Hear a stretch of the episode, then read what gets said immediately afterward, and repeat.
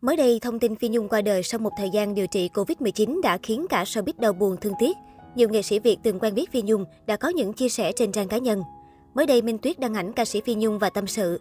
Có ai biết rằng chiếc show, tiền show đầu tiên tại Mỹ, Minh Tuyết kiếm được chính là nhờ sự mai mối của bà chị Phi Nhung. Còn nhớ Nhung nói với chú chuyên bầu show Casino Lectures trên phone. Chú Bút nói đi, ca sĩ trẻ Việt Nam mới qua hát hay lắm, chú cho nói nhiều cũng được. Tôi liền la làng. Nhung lại nói, hát để làm quen, khi người ta thấy mình hay rồi thì lúc đó muốn bao nhiêu mà không được. Chưa xong đến ngày sau, cô ấy còn làm cho tôi một trận ngỡ ngàng.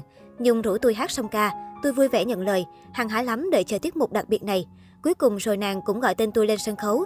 Tưởng đâu sẽ cùng hát cùng diễn say sưa với nàng. Ai dè, mạnh mình mình hát, mạnh nàng nàng hát. Rồi mạnh mình lủi thủi đi vào trong sân khấu khi bài hát kết thúc. Vì nàng đã quên mất sự hiện diện của tôi, chỉ bởi khán giả quá cuồng nhiệt với nàng. Vì thời ấy Nhung hot lắm.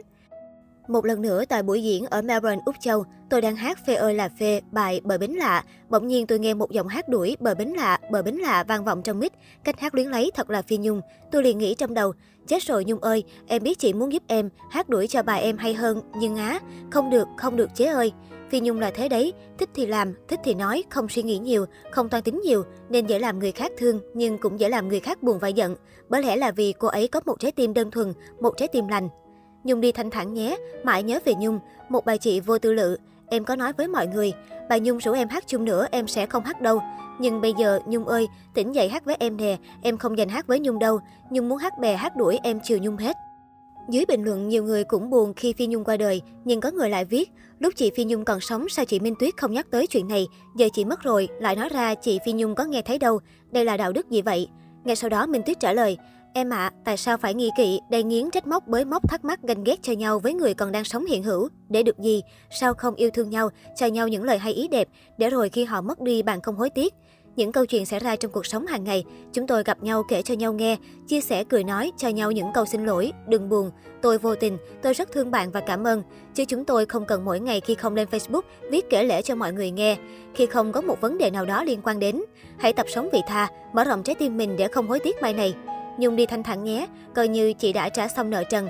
Ai gieo tiếng oán cho chị, hiện giờ chắc là họ đang chịu sự dằn vặt của lương tâm. Có thể nói sự ra đi của Phi Nhung là cú sốc lớn đối với gia đình và những người yêu âm nhạc. Cô ra đi để lại 23 người con bơ vơ. Sự mất mát quá lớn khiến những người con gục ngã. Ca sĩ Phạm Tuyết Nhung, con gái nuôi của cố nghệ sĩ Phi Nhung đã không kìm nén được nước mắt khi nói về mẹ nuôi. Phạm Tuyết Nhung được Phi Nhung nhận nuôi từ năm 13 tuổi. Vì gia cảnh nghèo khó nên cô không được ăn học tử tế.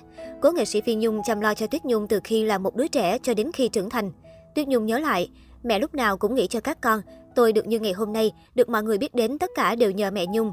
Không có mẹ, đã không có ca sĩ Tuyết Nhung trong mắt khán giả ngày hôm nay. Mẹ Nhung dạy tôi từ cái già thưa. Lúc trước tôi ít nói lắm, gặp ai cũng không dạ, không chào. Nhưng mẹ là người mẹ thứ hai dạy dỗ tôi từng chút một. Mẹ dạy tôi cách cư xử, chia sẻ và giải đáp cho tôi những vướng mắc về cái tuổi mới lớn. Mẹ luôn lo lắng, sợ tôi bị lừa hay sống lệch lạc. Tất nhiên là có những lúc tôi suy nghĩ tiêu cực, bồng bột của một đứa trẻ. Cho đến hôm nay, khi đã trưởng thành và phải đối mặt với thực tế là tôi mất mẹ, tôi hối hận kinh khủng. Tôi đã từng hỗn, từng cãi lời mẹ. Tôi lúc ấy thật ngông cuồng. Mẹ nói không nghe còn cãi lại. Tôi đau lòng quá.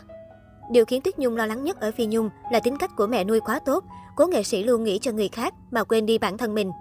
Lần cuối tôi nhận được tin nhắn từ mẹ là khi mẹ đang chuẩn bị lương thực tiếp tế cho những người trong khu cách ly. Mẹ Nhung vẫn lo cho chúng tôi. Mẹ nhắn, mẹ không cần các con trả ơn cho mẹ, chỉ cần thương mẹ là đủ. Giờ đây khi nhớ lại lời mẹ nói, tôi đau lòng quá. Tôi còn chưa được đền đáp gì cho mẹ nữa. Tương lai sau này mẹ cũng lo, mẹ dặn dò đi hát chỉ là nghề phụ, vẫn phải tập trung học hành. Khi mẹ bị người ta chửi bới vì chuyện của em Cường, chúng tôi đều an ủi mẹ, nhưng mẹ bao dung lắm, mẹ bỏ qua hết và không nghĩ nhiều, vì mẹ biết ai cũng phải trải qua sự bồng bột. Tôi cũng có đôi lời xin nhắn gửi đến những người đang buông lời cay nghiệt về mẹ. Nếu mọi người không cảm thông, không biết về sự thật và về con người của mẹ, xin đừng sỉ vả mẹ tôi như thế.